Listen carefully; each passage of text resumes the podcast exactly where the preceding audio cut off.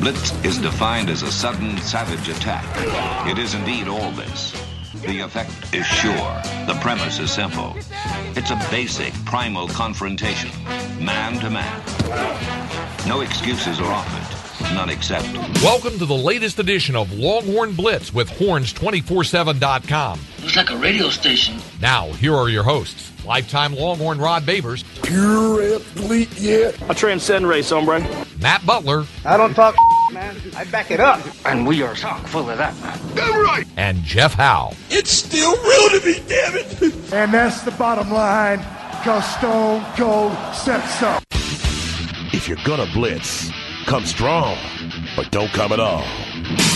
Coming strong with another edition of Longhorn Blitz with horns247.com. I am Jeff Howe. We're going to be continuing our wrap up of spring practice this week. Last week's show, we kind of left off talking about the offense. We'll pick that back up. And since it is this week, we will talk about the NFL draft. Uh, a lot of interesting stuff as far as the Longhorns go. We've talked pro day. We've talked a lot of stuff. We haven't got real draft intensive on the show, but we will do that this week. Let me bring in the rest of the team. He is the master of the soundboard, the drop machine extraordinaire, Matt Butler. Matt, how are you, sir? Doing pretty well. How about yourself? I'm good, man. I figured you're probably in heaven right now because you've got two things that I know you really dig going on. You got the NBA playoffs, and we're right in the middle of severe weather season. Yes, here you're Central right. Texas. You're, I, I was telling Travis, so we might have some big storms tomorrow, so that's big. But yes, basketball season right now is about the best time at the end of the first round and the beginning of the second round because you finally get into some really good basketball. uh, a man who he can talk basketball, the weather, why there should be a Chick Fil A in Idaho when there's not one. Um, that's because he's the Renaissance man here on Longhorn Blitz and the Renaissance man at the Austin Radio Network and the Horn, where you get him each and every weekday in the great city of Austin uh, from one to three on the broadcast. Lifetime Longhorn 2002, UT All American 2002 semifinalist for the Jim Thorpe Award, fourth round draft choice of the New York Giants 2003. Spent his NFL career with Giants, Lions, Bears, Bucks, Broncos, and a year with the Hamilton Tiger Cats of the CFL. When he was done with football, got himself back to Austin, Texas, and the 40 acres where he earned his degree. Whenever he gets that T ring back, he will wear it proudly. Nevertheless, he is a card carrying member, a black card member of DBU, number 21 in your program, number one in your hearts, Mr. Rod Babers. Thanks for the intro, brother. Uh, Rod, always. Rod, where you want to start this week? You want to start with draft, or you want to start with uh, kind of finish up the spring game conversation? We can finish up the spring game conversation. I think we left off talking about the offense. Yes. Um, last week. Yeah, and something that I want to bring up uh, because I, you know, I do a couple different interviews during the, the week. I've got scheduled stuff. Uh, one, the guys at ESPN Central Texas and Waco, Craig Smoke and Q, those guys do a great job on unnecessary roughness. I'm on with them on Wednesdays, and then I'm also on Wednesdays with uh, Chad and Kevin uh, on the Horn. Uh, but I was on with Bucky and Aaron Friday last week and kind of recapping uh, spring ball, and it kind of this dovetails into our talk about the offense because I was thinking, Rod, one thing we haven't really talked about that nobody's talked about it, and we didn't really see it in the spring game. You- I know we didn't see it in the spring game. Um, the impact that the analysts are going to have on this off, and we heard Tom Herman say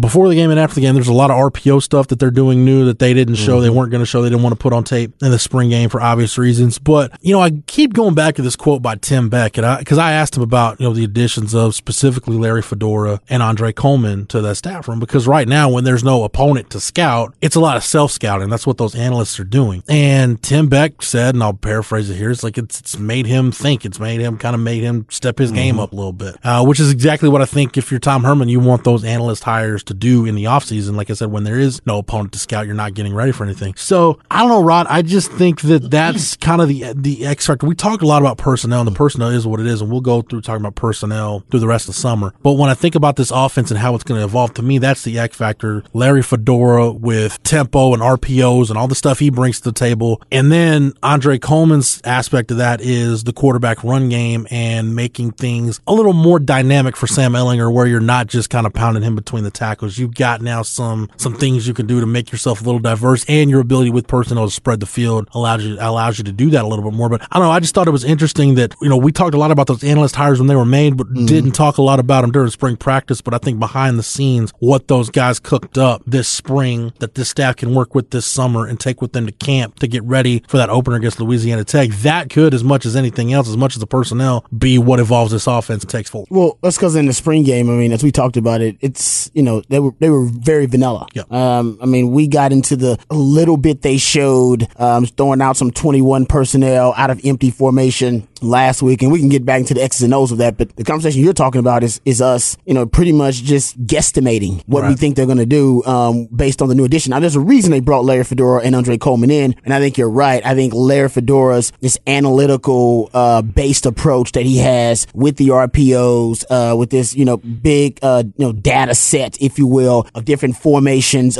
in different situational uh, football, uh, you know situations that that will give Texas in in certain offensive uh, in certain offensive uh, you know circumstances, it will give them an edge in terms of being able to get a matchup advantage. So we can use the RPO and say they have a, an outside linebacker or say they have a safety that you know Texas can can can find a way to uh, to exploit because that guy he's you know he's weak in coverage or he's weak coming down against the run, whatever it may be. I think those guys are in for that that specific purpose to bring and evolve the offense with a set of plays plays so that they can, in an acute way, uh, exploit the defense. And, and, and, whether it be the quarterback running game or whether it be the RPO or whatever it is. And the value of these analysts is just so big, especially for schools like Texas, because first you look around and you just have an extra set of eyeballs to go into that rabbit hole for your coach or be able to, oh, well, in this situation, this player normally does this or this team when they're down seems to do this. So now all those theories or hypotheses can be allocated to other guys. So then the nine coaches, the 85 roster spots, the, the limitations that you have in the college game. Well, this is the one niche that you don't have it. You can have as many analysts. We saw it first with Saban, but now you see these bigger schools really reaching out and going and getting the brain trust in there. So then on game day, when you're in that situation, you have somebody there that has done the research that y'all talk about together. And then now you're more confident in your setting and school like Texas can only take advantage of it and needs to go in for it. It just,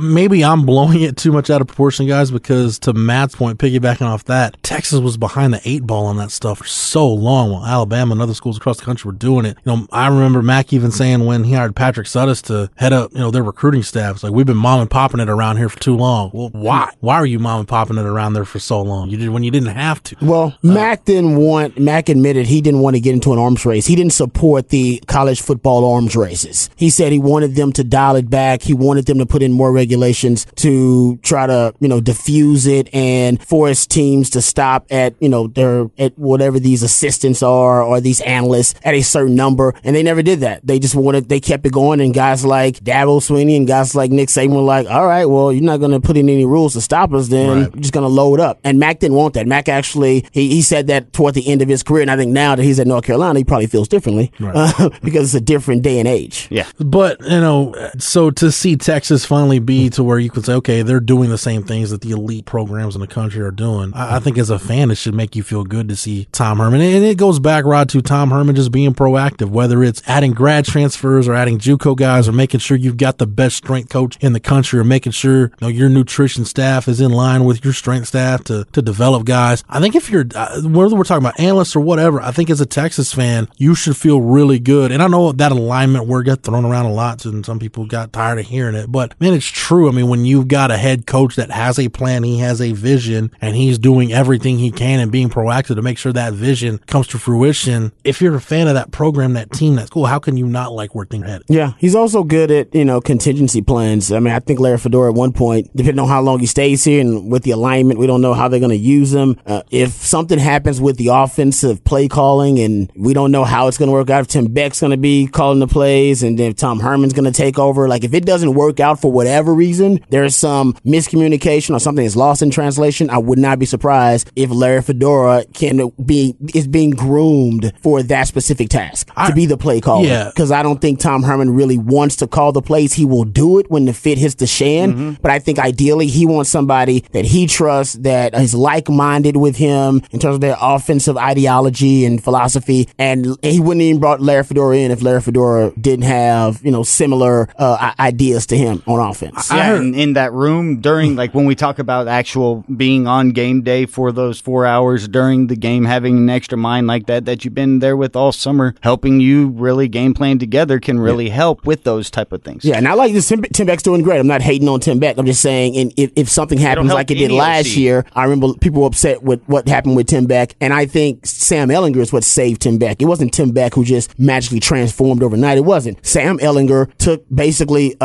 a, a stranglehold of the offense. He basically took control of the offense, And even Todd Orlando's admitting it in spring. He's saying, oh man, when Sam comes to line of scrimmage, it's Sam. He's manipulating the defense. He's placing guys in, in certain situations where they can be successful. That's Sam Ehlinger's offense now, which is the way I think Tom Herman wants it. So I, I don't think the offense is going to, you know, go off the track or go off the rails at any point. But if there is something that goes down, it's going to be on Tim Beck's shoulders, not Tom Herman's. And Tom Herman may decide, you know, Larry Fedora is a better, is an upgrade at that position. And we know he's all about upgrades. That's why all of his assistant coaches are on one year deals pretty much. Yeah. He's I'm- all about upgrades. He wants that pressure applied to those coaches. He wants them to like, hey man, if you ain't getting better, there's somebody else that wants this job and they want to live in Austin, Texas, and they want to be here at this program and they want to make big money and they want to recruit Texas. You hit the uh, the nail on the head there, Rod. That's where I wanted to go with it was one year contracts, which I know that some people didn't think it was a big deal. It raised some eyebrows, but to me, I heard Bucky say this, and I agree with it 100 percent because he coached here. He understands what that dynamic is like from the standpoint that Texas. And I'll paraphrase what he said. Texas is a place where, as a coach, you can get real comfortable real quick. Oh, yeah. And I think this is Tom Herman saying, yes, we played for the Big 12 title. Yes, we won 10 games. Yes, we won the Sugar Bowl. All that stuff is great. Now is not the time for anybody to get comfortable. Now is the time where we need to mash the gas and take advantage of this opportunity where you look, Rod, coming out of spring, you can look at the talent on this roster, everything we've talked about, returning, you know, you get a three year starter at quarterback. You look at the structure of the Big 12. Texas is as prepared as this program has been in a long time to now where you could say, okay, the goal is let's go make a run at Oklahoma and let's make the goal winning this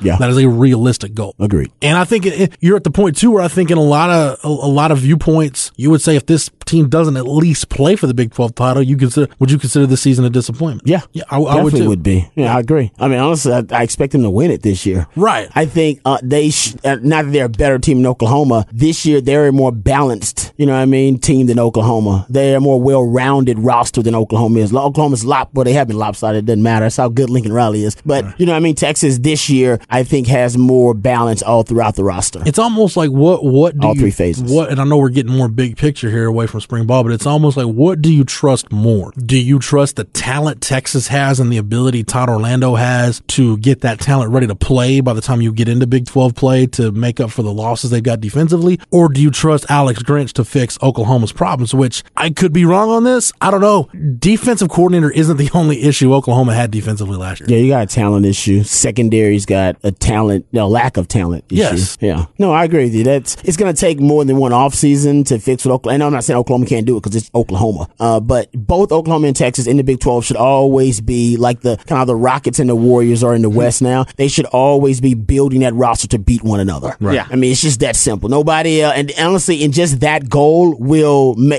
you'll be better than Baylor and you'll be better than Tech and because of that, because you're, you know, you're comparing yourself and you're trying to beat the only other big dog in the conference. I, I will say this though, I think for for Texas, you know, the confidence that everybody has now with Texas being able to compete, it truly does just come from Sam Ehlinger. I mean, it's just that simple. There are losses on offense that we really can dive into, and you know what I mean. And we, I wanted to get into a couple. yeah, today, and we can we can really break them down into detail and make people paranoid and anxious about it. But in the end, the ultimate, I think, what, what to me, the ultimate solace, uh, kind of brings you some calm and is a stress reliever. It's like, well, got Sam freaking Ehlinger, man. Like he he's gonna find a way to get it done. Like he's he played at such an elite level last year. There's no reason not to believe that he can't it can fix whatever the is ailing the offense. And then you gotta trust in Todd Orlando, which I do. Yeah. I trust Todd Orlando. And that's exactly where, like, Yeah. you know, Texas fans have been wanting us to get to this spot for like a decade. I just love the conversation is, oh, Texas and Oklahoma need to be focused on winning a championship in the Big 12, and Texas has a quarterback. Like, that's how it was for a decade, and then I it know. seemed to be gone for a decade on the Texas end, but Texas has a quarterback, and now is hoping that the expectation just going forward every year is, well, at least you make it to win the Big 12 championship. If you beat Oklahoma, you go on, it's the same formula that Mack would talk about for a decade, and it's good to be there. And the idea that Sam Ehlinger could this quickly totally turn the perspective, because even though at about this time spring game last year, everybody knew Sam would probably be the quarterback next year, but you hadn't seen the tangible results, or you still were wondering how the development would go. And when you look at the development of quarterbacks, normally it's like going into year three at Texas or year three, that's when you really mature as a collegiate quarterback. And now you have Sam already sort of ahead of that curve in just one season. He's going into his junior year, third year on campus, and you feel so confident in him. And that's something Texas hasn't had in a decade. Yeah. Rod, do you take anything away from Sam Ehlinger's spring game performance? Because it's hard for me to really dig into it and, and take too much away from it, good or bad. Oh yeah, I can take something from it. He doesn't, He has no chemistry with any of those wide receivers. That- were that was one of those things field. that I mean, it was was none. I mean, it was it was like Yeah. watching an awkward. For you ever see somebody on the first date and it's awkward, you're like, ugh, they have no chemistry. Like they just look awkward. They don't look like they're getting along. Nobody's having fun. You know what I mean? Like that's that's how it looked to me. It's like, oh, that's an awkward waters. date. There's no chemistry at all. So I know with Collin Johnson, he has chemistry. So I'm not worried about that. Him and Duvernay have chemistry. But in terms of the people that were really out there that got the bulk of the targets, uh, they don't really have any. He doesn't have chemistry with any of those guys. But that's okay. I mean, Collin Johnson That was one of the things He'll that- develop with Malcolm Epps. He likes Malcolm Epps. You can tell. He likes Yeah. that big body, likes 'Cause that big catch radius. Yeah, you could look at the interception, and, and my Oh, thing is, yeah. man, turnovers are going to happen. You know, Yeah. it's it's just one of those. But that's deals a, that was an arrogant, cocky throw, though. I'm glad he threw it in spring because, man, you can't be throw. Mm, yeah. I was like, dude, that dude wasn't open. Like, what do you mean? That, that's not even. He's not even close to open. what, what do you mean? Yeah, What are fire you- it in there. What are you looking at? Like, like you said, better him throw it now to where he doesn't throw it on exactly. August 31st So I'm against like, I'm Louisiana glad he got it in spring. Yeah. So now you're down seven nothing, and everyone's like, "Oh my god, what's going on?" Yeah, that, cause that was a cocky, arrogant. That was a, like that was like I'm effing Sam Ehlinger throw. Like, nah, calm it down. hey, calm it down, bro. So for the most part, turnovers are going to happen. You've got to minimize turnovers, minimize mistakes. But that that was the big takeaway for me, Rod. And I didn't know how much I should really dig into that. There was really just no no rapport, no chemistry. Just No. yeah. You described it better than I could have. So Yeah. congratulations on that. But overall, man, I, I you know when you look at it, Sam, Sam had kind of a weird spring because you know he missed that first scrimmage and he missed some practice time with he got tested for the mumps and Mm-hmm. Yeah. just kind of. A, but to me, this spring, you know, we knew Collin Johnson wasn't going to be there. You know, we know we know little Jordan Humphrey's gone, and I'm kind of I'm going to get off. On, yeah, I'm going to get off on a couple of tangents here, but to me, quarterback receiver chemistry, that's the stuff that that's what the 707s in the summer are for. You can work on that throughout the offseason Yeah. uh, as you get into camp. But to it. me, when you talk about quarterbacks, this this spring wasn't necessarily about okay, how much can Sam Ehlinger improve? Because I think I, at least anyway, feel confident in the rate of development we saw as last year went on. That that's just going to kind of keep going up and up as long as he puts the work in. And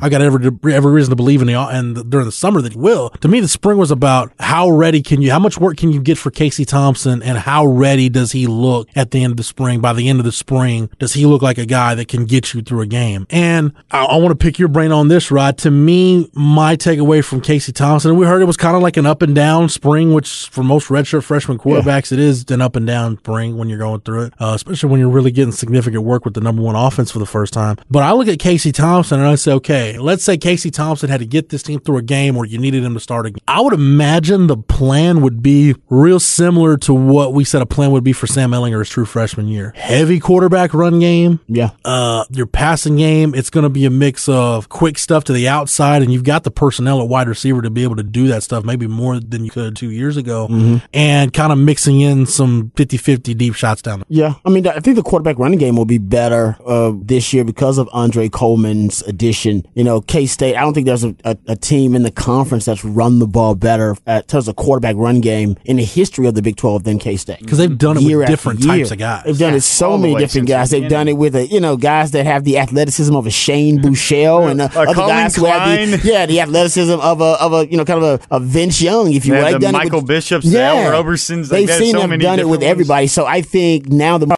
concepts and more innovative ways to disguise the quarterback running game, and that's what I'm really excited about with Sam too, um, because as you pointed out, Matt, even with guys like Collin Klein, they were running quarterbacks in between the tackles. They can Mm-hmm. run them to the edges, and they can do it in a, in a variety of ways. So I think the quarterback running game, even with Casey Thompson, if by well, knock on wood, if he has to play, I think it'll be they'll be able to utilize and weaponize him better Mm-hmm. than they did even Sam in his youth as a freshman and as a sophomore. Yeah, because when Sam was coming in, it was sort of different. He was a specialized package, and Thompson's going to be able to come in and definitely have his own specialized version of the offense. But the entire offense will be built with the framework, a lot better of offense, a lot more pieces that fit better together with what he'll doing. So it'll be making his job easier, or his job will be coming in, maybe saying garbage time and getting reps Yeah. that are valuable reps at that point. So it isn't as hurtful if you make a mistake when you're young, when it was in other young quarterback situations the past decade. Yeah. The, the only other personnel thing I wanted to hit on offense is the slot receiver. And you know, we've talked about it a lot, but the way this offense is going to be constructed with the personnel you've got, you're really going to have to see what that H position can do in the pro spread. And you go back to, I think the guy that ideally Tom Herman would like to have, go back to when he had DeMarcus Ayers at Houston, a guy that could do really a little bit of everything, make that a true hybrid position, which, by the way, if anybody known that, that's what the H stands for, is it's a hybrid position. Um, and, you know, with Lil Jordan Humphrey, you made the most of it. You, you maximized his skill set. Uh, I, maybe not as best you could, because I think there was maybe some more run game stuff you could do, but Rod, it's hard to complain about a guy who catches catches what 85 balls and goes over a thousand yards, and Yeah. you know it counts for double digit touchdowns. It's hard to complain about how much a guy's used when you see the production. But you know, you look at them post spring now. You look at that H position, and Tom Herman comes out and says Josh Moore's been challenged to to bulk up and gain weight this spring. We know Bru McCoy got some work there, but feel good about him being eligible. But you still you're not 100 percent sure he's going to be eligible. Yeah. Uh, and then you've got Jordan Pouncey. So I, I think that's really kind of the one position on offense where if you're looking for a true freshman to come in and plug a hole like Jordan Whittington did at running back,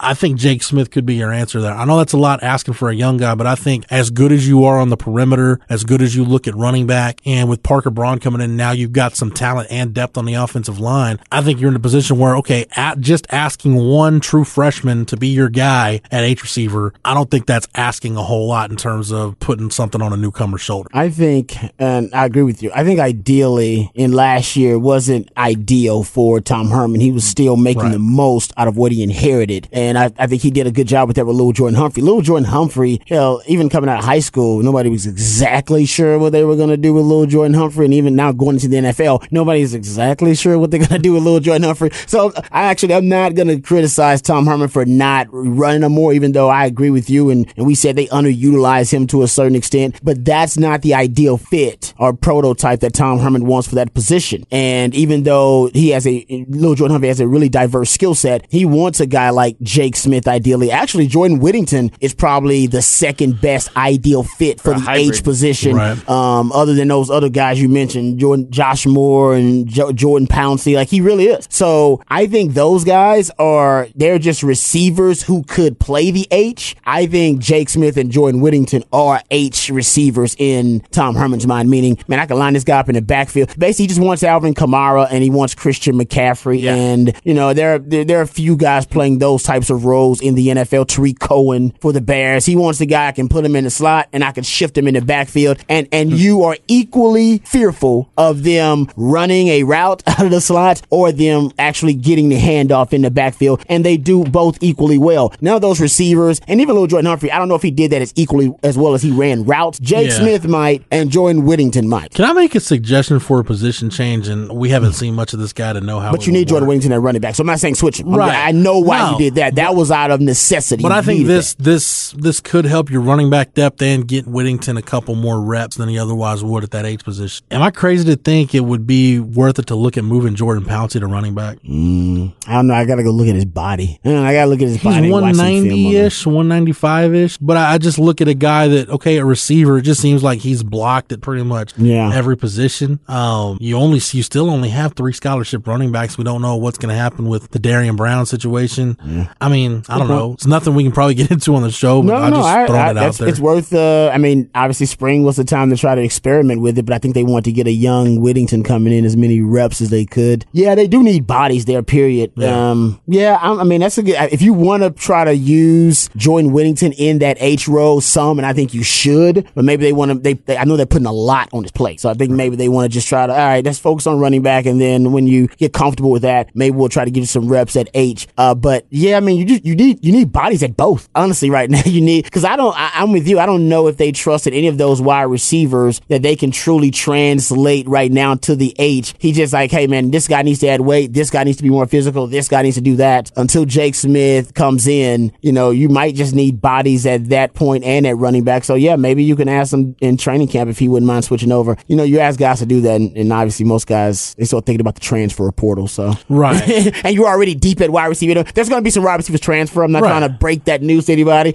Yeah. 'Cause you're loading up on them and you just keep bringing in and stockpiling them. So yeah, you tell a young man, hey man, I want you to switch to running back. He might see that as a hint that you probably want me to hit the portal. Well, you know, you can sell it however Yeah, you need yeah, to sell exactly. it. So how you gonna Um, sell it? You know, I just think there's There's reps there though. there's yeah, There's Well, reps there. then- That's what I would tell a young man. There's reps there. You probably might get more reps there than you will at wide receiver. Look, where's and they're right going to find you and put you at wide receiver if you're that good in the NFL. Yeah. Like, I mean, Yeah. you see that, but that's also why him at this part of his development probably wouldn't be wanting to restrict himself, be compartmentalized as that. So, hey, get him some reps there, see if you're versatile, but don't sell it as a total sell to the position. The, you know, the other, and it just shows you how deep they are at receiver now. The other move that I thought about, and I, I mentioned this on the site last spring, uh, Montreal Estelle was one of those guys that was blocked at safety because you're like, okay, with all the talent you got at safety, how the hell is he going to get on the field? Uh, and with the offensive problems that you had coming off of 17 like, why don't you move Montreal Estelle to offense? Just put him in one of those outside receiver positions. But now it's like, okay, Yeah. you know, yeah, he was running number one safety in the spring, but he's going to be number two when Colin, when Caden Sterns and Brandon Jones are back. And if you move an offense, where the hell is he going to play? We're already talking about, okay, do you have enough No, talent at wide receiver to move Yeah. Jordan Pouncey to running back? So it just, Got an embarrassment of riches. At, it just at speaks receiver. to again, Rod, and I know I've hammered this a lot, but I, I love it because we're dealing with first world problems again. And you got talented depth at a lot of positions on this depth chart. Yeah, I mean, I, I I totally agree with you. I think that's Tom Herman in a matter of two years. I mean, we talked about the offensive identity crisis for years at Texas, and you know he had a plan and he had a vision because he came in, and I would say within two years now, all Mm-hmm. the positions are no longer they're, they're not bereft of talent, and now you're getting to the point now. Well, I'm with you, wide receiver. Uh, I think running back starting to get there. I think tight end maybe starting to get there where you got you got talented depth. Hell, tight end's loaded, man. You just got so many bodies there. You got Cade Brewer, and you got Reese Leitao, they got Jared, uh, Jared Wiley. Jared Wiley. Brayden Liebrock coming in the summer. Right, they just got. I'm like, damn. I oh, you forget about guys at tight ends. I'm like, oh man, I forgot about that guy. So I, I think I got to give Tom Herman a ton of credit because in two years he fixed what took you know Mack Brown and Charlie Strong what they couldn't do. Yeah. Um, toward the end of their terms in like eight years, they just couldn't fix the Texas offense. He Like, did it in two like years. defensive line, we didn't, I don't know if we talked about Moro Ojomo at all this, no, we did. and he's not a guy that had a bad spring. No, it was just I agree. Just we're talking about Ta'Quon Graham and Malcolm Roach and Keondre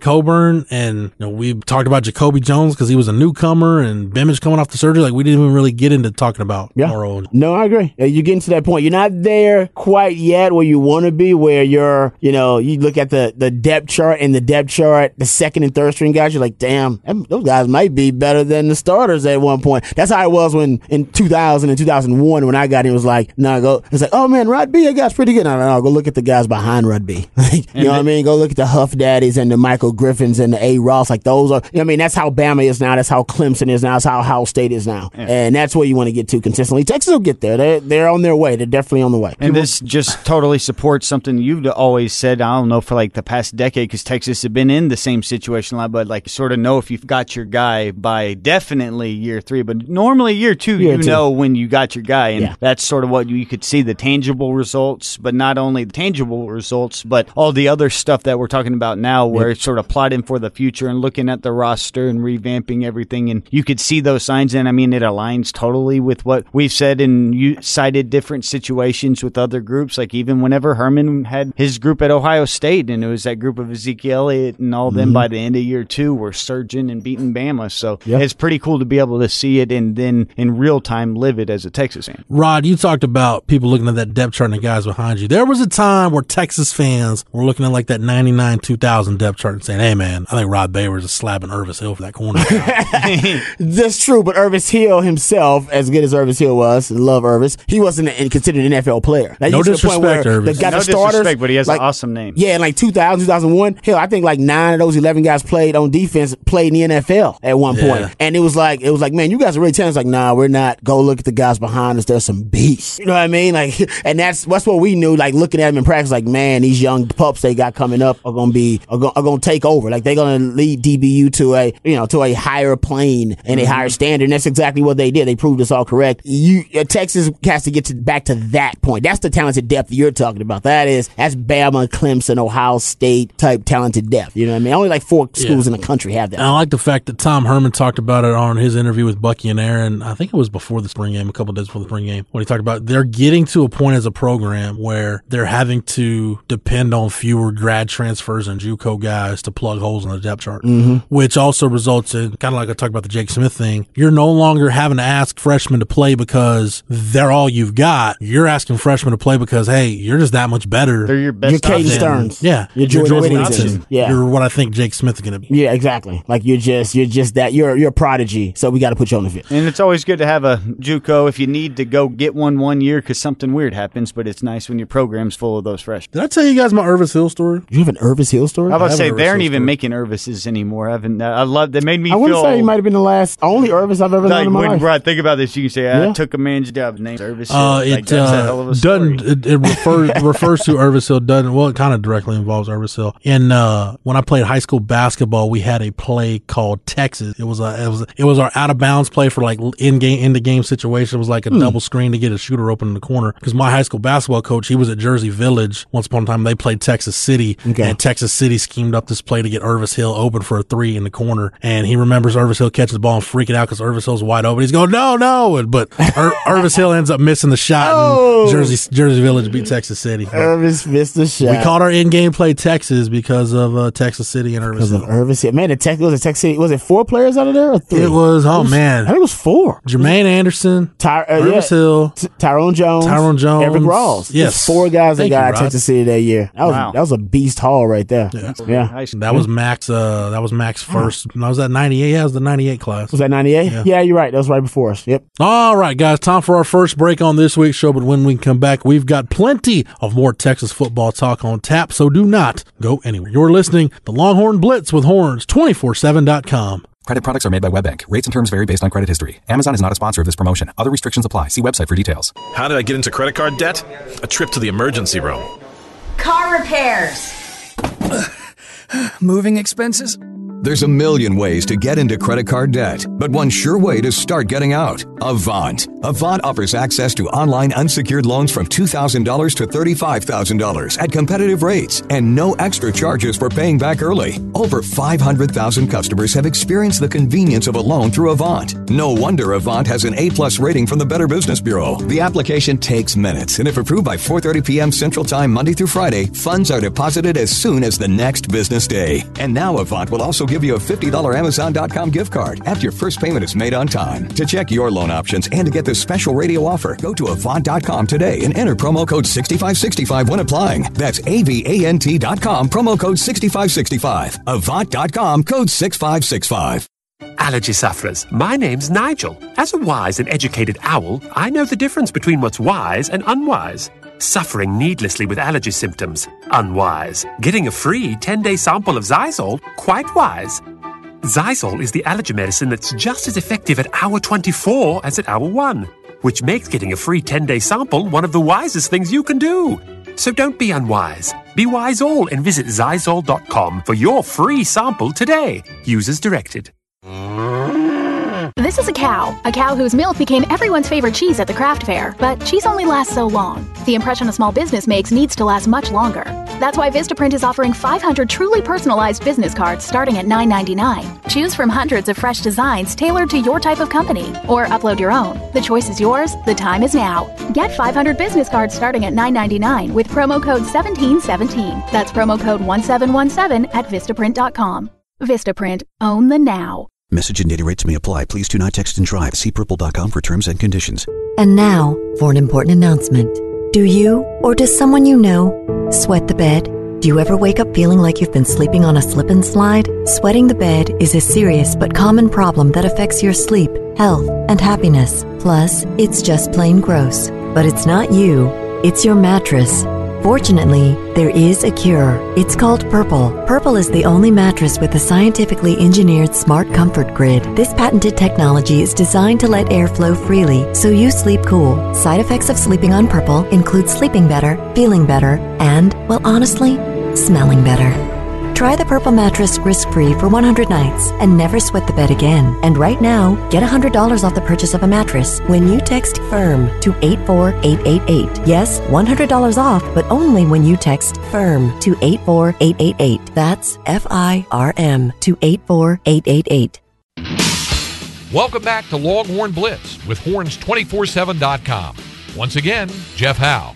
uh, Rod, anything else or Matt, anything else you guys want to chime in with offensively from the spring game? we covered run game, offensive line stuff last No. week. We haven't talked much about the tight end. Uh, tight ends didn't really do much. They, and this this was actually a great game. Spring game. We'll call it a game. It was a great game for them to shine because once they couldn't throw the ball deep because the wind was so ridiculous, and that's why we didn't get a chance to see. Yeah. I, I think ultimately the, the offense will be based on. You know, I know we talked about Larry Fedora and coming in with the RPO concepts and package plays and um, his analytical perspective, and we talked about the quarterback running game with Andre Coleman. All those things are going to help evolve the the pro spread philosophy for Tom Herman. But at its at its most rudimentary core, this offense is going to be built on two things. All right, and we know Tom Herman likes them both: the vertical deep passing game and the power running game. Those two things are going to force defenses to make basically to pick their own poison. All right, because you the way you defend the deep vertical passing game for Texas and the way you defend their power running game are going to take two different different types of personnel. All right. You're going to have to get in your sub packages and your nickel and dime packages to stop Texas from throwing the deep ball, or you're going to have to get into your, you know, your, your, your 40 personnel or three linebacker sets to be able to stop Texas power running game. That's why Sam Ehlinger, as mini Tim Tebow, Bam Bam Sam is really important, being able to run in between tackles. Why Parker Braun is really, really important. Why Herb Hand, really important, right? Power spread in between the tackles still. And that's why having depth at running back and now having a guy that can take a three yard run and turn into a 15 yard run with Jordan Whittington and Keaontay Ingram, that's important because if teams are going to defend it, especially in the Big 12, you're going to defend that power set. Only Oklahoma pretty much has the personnel to do it, but also be able to defend the pass. And we know they can't even do it right now mm-hmm. because they're struggling. The only teams in the country that really can do that, that have the personnel to really match up to defend. Because Texas,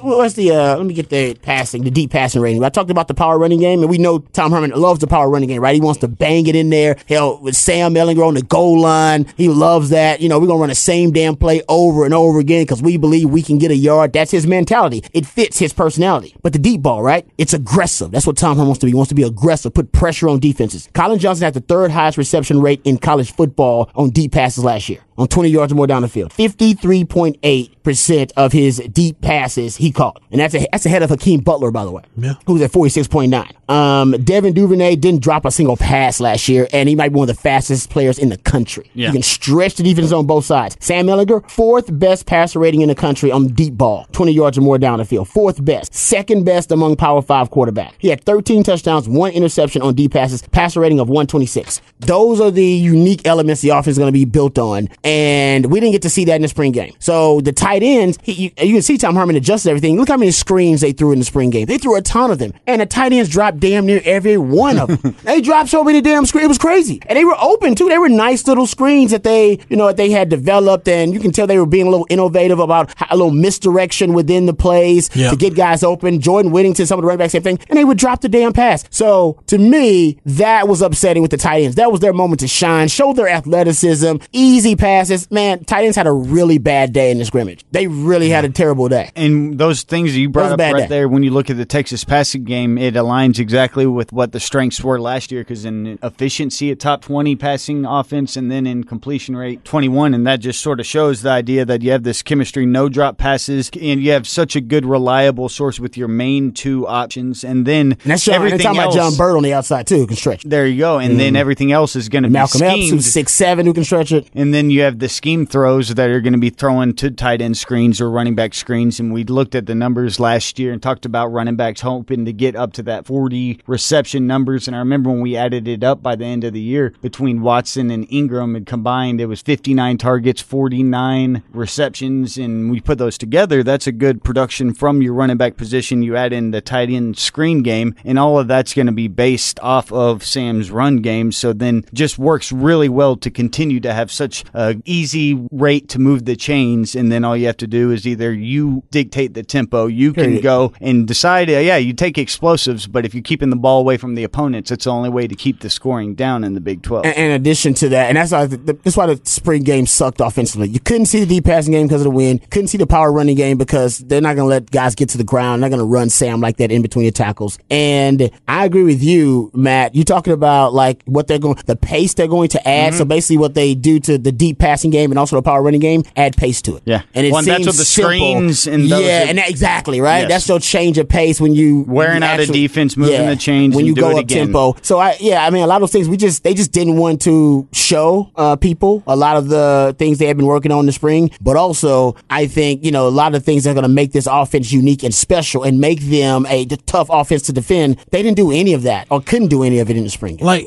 mm. if, uh, let me see if I'm if we're taking the same path here, Rod. Are you saying like when you, we talk about tempo and utilizing deep passing game, are you saying one of those 50-50 shots you hit to Collin Johnson? Because I think people confuse like that 50 yard, 50 yard play or whatever statistic. Texas didn't have one last year. I think yeah. they were the only Power Five program in the country not to have one. I think people confuse that with the lack of explosivity offensive leg. No, if yeah. you look game by game in terms of chunk yardage plays, Texas was either beating their opponents or right there with the opponents. You don't play for the Big 12 title in this league without having an explosive Little offense. Jordan Humphrey had more explosive pass receptions than any wide receiver in the Big 12. Correct. so I think people get the two confused, but this offense was explosive. It's just just that you're not getting a lot of yards after catch with those 50-50 balls down the field. It's usually Collin Johnson catching it and then going to the ground, right? That's just the nature of those Good point, yeah. So are you saying, hey, call a shot, but if he catches that shot down the field, you've got a package play, boom, you're going tempo right after that. Yeah, and it's, it's not always up tempo. That's a good point. You can you can put pressure on defense when you want to. Maybe sometimes, no, no. Maybe it's in our, uh, uh, our it's, maybe it's in our best interest and advantageous to us to slow it down a little bit. Mm-hmm. You know what I mean, and go a minimal pace. But then, like you said, yeah, I cost the defense off guard. Remember what the pay? I keep going back to the Patriots in the Super Bowl. Just going back to Mm-hmm. their one touchdown drive, and that's what they did too. They saw like they oh we figured out something with 21 personnel or 22 personnel going empty formation. Don't let the Rams adjust. Go go go go Yep. go. And then uh, Dwayne Allen, their tight end, said, We never practiced that at all. Literally, Brady saw it and Belichick, they all saw it and they said, Go, go, Yep. go. We got 'em. We got them. We got them matching up their linebackers on our wide receivers and our running backs. We got exactly what we want. Wade Phillips is, is brilliant. Do not let him get these guys on the sideline and adjust. Don't let it happen. And that was the only touchdown in the Super Bowl because they figured out. And I think Texas, with Sam Ehlinger mm-hmm. taking command of the offense. And what did Tar- Todd Orlando say? Man, he is manipulating us. He's figuring out what to do, when to do it, when to move guys around. And I think that's Sam in the games. I can see Sam going, We got him. I saw something. I saw it. I saw it. I saw it. He's a veteran quarterback now. Oh, I saw it. I saw it. You know what? We're going. We're going. Coach Herman's like, oh, you know what? They're going. They're going. They're And going. that's where Sam chemistry- Yeah. And I think Sam's going to get more, they're going to allow him to get more control of the offense and things like that because they're already saying that Sam's in the meetings now and Sam's saying, why don't we try this? You know what? I had an idea. That's basically him becoming a part OC. They want every, every great coach and great offensive mind wants their quarterback hmm. to, to sit in that meeting and go, man, I think it would work better if we switched around this and this and did this. I'm telling you, it works every time. And, and I think Sam's at that point now. So I think you will start seeing more of that. And whenever you're seeing that on the field, it's great to have the chemistry with your receivers the way you say they you know do, it, and then yeah. they can see. I mean, you can't have that without that. It's one of the other. And then you're explaining right there, it's exactly what you see like a modern trend in basketball. You used to always call a timeout to go and set your defense. It's like, no, now you run in transition. You do not call a timeout to give that coach a reason to come and inbound the ball and now defend you. No, while you got it, you go, and that's why the best advantage of the offense in basketball is in transition. You go, and it's the same thing that if you got that mismatch, you identify it on the field. Of course, your coaches can confirm it because they're seeing the same thing that you're seeing. Yep. You're all on the same page and go. But that just shows that's football IQ. That's development. That's just everything that you're hoping to strive to be when you're a football team. That's the difference between you know Tom Herman's pro spread and even to a certain extent Gus Malzahn's spread, as opposed to like the the Briles variant, sh- mm-hmm. which we saw here with Sterling Gilbert. And granted, Sterling didn't have the experience running it that you know Art Briles did, but how many times we see that offense like in late game situations just kind of look confused, like okay, yeah, we can't mash the gas right now. Like, what, Yeah. what do we do? Um, in the pro spread, you don't have to worry about that. Like you said, Rod, it's you can mix tempos and feel comfortable going at any tempo. Hey, if we need to mash the gas this drive, we can. If we need to you know, pull it back and you know play you know four minute offense and milk some clock, yeah, we can do that too It with that power run game. Exactly. But that was the beauty of uh, last year, right? We saw about the offense is in, in any given uh, game, they could be malleable and become what they need to become. Like you said, yeah, they needed the four or five minute drives. It was all about ball control. Mm-hmm. We saw Tom Herman with the pro spread become a power running game. You know what I mean? And be, and be able to, to to have that four or five minute drive and still put points on the board. Sometimes frustratingly, not enough points on the board. And we saw at times like, uh oh, Big Twelve shootout. All right, guys, let's spread this thing out and let's chunk it. We got to throw it. We got to get we got to get chunk yardage passing plays. And we saw that. And to your point, Jeff, and you said this last year, Texas and Tom Herman smart enough, and we know he looks forward enough. He's vision. He's a,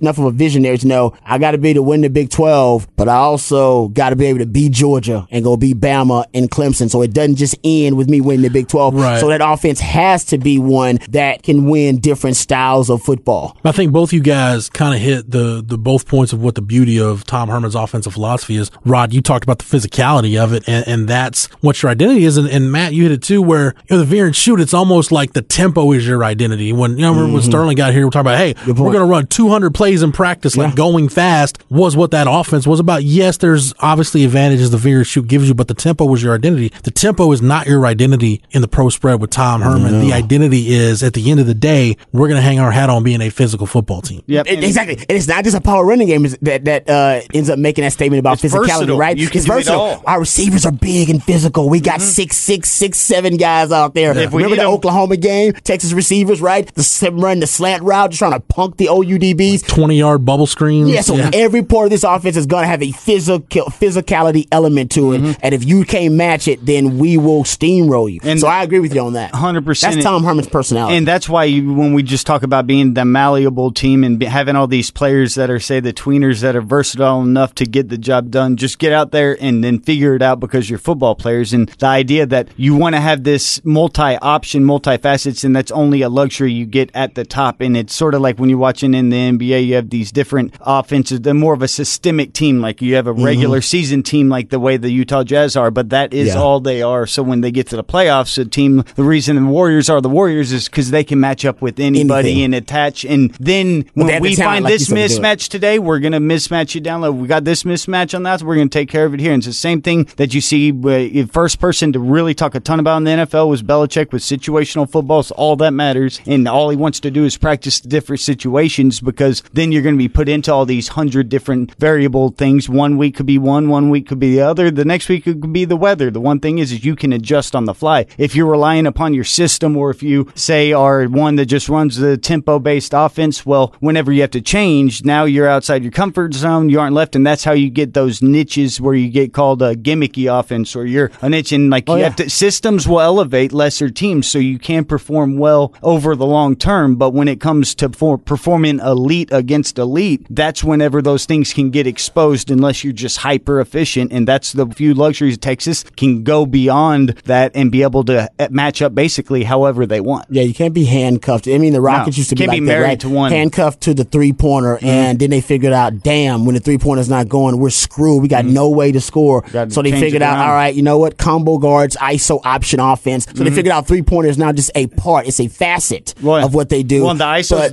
Dual threat quarterback yeah, right exactly. now. So it's Like, not you- it's not the only thing they do. the the same thing with Tom stops you. Herman. Like it, you can shut down one facet of that offense, as Matt's talking about, but you can't shut everything down. It's gonna be No. something we can do to move the rock. And then the Patriots, going back to the Patriots and the Rams in Super Bowl, it took the Patriots a while to figure it out. Mm-hmm. And even the Patriots struggle sometimes. Like, damn, what is it? And then if you if you stick to your your guns, the the matchup is what they ended up falling back on in the end because they weren't. Even though all in the playoffs they were a, a team that ran 21 personnel, two backs, one tight end. And they were running the football more than any Patriot team since the uh, the 2001 Patriot team that first won the Super Bowl. And then, ding, ding, ding, they decide now we're going to spread this thing out. Let's spread it out, and that's how they won. Not being um, not being to one thing. compartmentalized and not being handcuffed to just one thing. It's almost okay. And uh, I want to be move on to talk draft, but when you look at Tom Herman's mentor offensively is Greg Davis, right? Mm-hmm. And Rod, during your time at Texas, Greg Davis was accused, and, and like Matt's talking about in situations where when the talent evens out and you got to have something else, what do you go to? Greg Davis a lot of times didn't have anything to go to. No, I agree with that. And we saw just play calling wasn't up to par, schemes weren't up to par. It's basically like if you're if you've got a Derrick Strait that can check Roy Williams, well, okay, you're kind of screwed at What's that point, next? and it's just almost like go with God. Mm-hmm. But when did we see Greg Davis become a better play caller, better offensive coordinator? When he was able to adapt to the personnel he had, when he became more malleable. And now, Yeah. now we're going to be with Vince Young. We're, we're going to zone read, and we're going we're going to be a Out of team that's, that's got this dynamic Mm-hmm. run game. And when you've got Colt McCoy, now we're going to be more of a West Coast tempo, Mm-hmm. you know, spread type offense.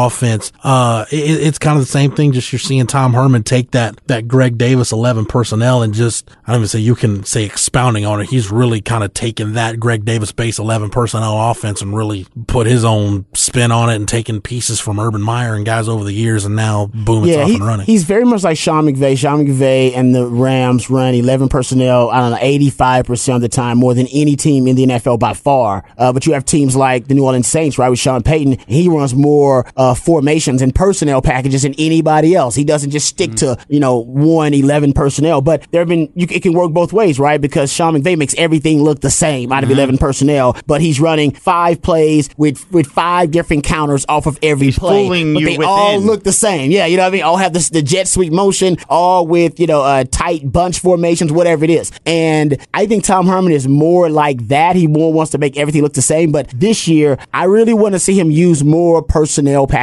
We talked about the 21 personnel they used in the spring game, showed you a little bit of that out of empty formation. I want to see them mix up the personnel. I want to see 12 formation. I want to see two tight ends out there and running the power. I think Texas, I don't know. I think Tom Herman, with all of this different talent that he has, I think he's doing himself a disservice by only sticking with the 11 personnel. I know that sounds crazy, but you can be so much more versatile Right. and you can put so much more pressure on defenses just from the alignment assignment look going, oh, holy hell, we got to prepare for how many packages? Yeah. We got to prepare prepare for eight eight different packages they're gonna put out there. Oh damn, you know what I mean? Like I think as a defender, man, nothing freaks me out more than how many packages they're putting out there. Oh damn, so I'm gonna be in a different set depending on my coverage. Eh, I could be in a different down and distance depending on the coverage. I could be in a different place, and I have to think about so much before the snap. I think it, it's a way for Texas to gain an advantage even before they play the team. Yeah, and being at Texas, this may be the first time where he's afforded the luxury That's to recruit the type of players to That's be able true. to do what you're saying. That's too. true. Good point. All right, time for our last break on the show. We've got more Texas football talk on the other side as we wrap this thing up, put it in the oven, and close out another edition of Longhorn Blitz with Horns247.com. Welcome back to Longhorn Blitz with Horns247.com. Here again is Jeff Howe. For Matt, for Rob, for Travis, the best damn videographer in the podcast game for everybody at the Austin Radio Network and the Horn. 1049, 1019, AM 1260. Streaming on the Horn app and at hornfm.com where you can get Rod B on the Rodcast each and every weekday from 1 to 3. Shameless plug. You can get this podcast on Megaphone anywhere you get your podcast. Go to Apple Podcasts, rate us, leave us a review. Thanks to CB and everybody else out there who has done that. And thanks to Matt, you can get our classic interviews, classic shows, all of our archives on the Longhorn Blitz SoundCloud page. Yep, just type in Longhorn Blitz. For the Horn family, for the Horns 24 7 family, I'm Jeff Howe. Thank you so much for downloading and listening, and we will catch you again. You've been listening. You've been listening to Longhorn Blitz with horns247.com. Remember, for the latest Longhorn news 24/7, visit horns247.com. Allergy sufferers, my name's Nigel. As a wise and educated owl, I know the difference between what's wise and unwise. Suffering needlessly with allergy symptoms, unwise. Getting a free 10 day sample of Xyzal, quite wise. Xyzal is the allergy medicine that's just as effective at hour 24 as at hour 1, which makes getting a free 10 day sample one of the wisest things you can do. So don't be unwise. Be wise all and visit Xyzal.com for your free sample today. Use as directed. This is a cow, a cow whose milk became everyone's favorite cheese at the craft fair. But cheese only lasts so long. The impression a small business makes needs to last much longer. That's why Vistaprint is offering 500 truly personalized business cards starting at $9.99. Choose from hundreds of fresh designs tailored to your type of company, or upload your own. The choice is yours. The time is now. Get 500 business cards starting at $9.99 with promo code 1717. That's promo code 1717 at Vistaprint.com. Vistaprint. Own the now. Credit products are made by WebBank. Rates and terms vary based on credit history. Amazon is not a sponsor of this promotion. Other restrictions apply. See website for details. How did I get into credit card debt? A trip to the emergency room. Car repairs. Moving expenses? There's a million ways to get into credit card debt, but one sure way to start getting out Avant. Avant offers access to online unsecured loans from $2,000 to $35,000 at competitive rates and no extra charges for paying back early. Over 500,000 customers have experienced the convenience of a loan through Avant. No wonder Avant has an A plus rating from the Better Business Bureau. The application takes minutes, and if approved by 4:30 p.m. Central Time Monday through Friday, funds are deposited as soon as the next business day. And now Avant will also give you a $50 Amazon.com gift card after your first payment is made on time. To check your loan options and to get this special radio offer, go to Avant.com today and enter promo code 6565 when applying. That's AVANT.com, promo code 6565. Avant.com, code 6565.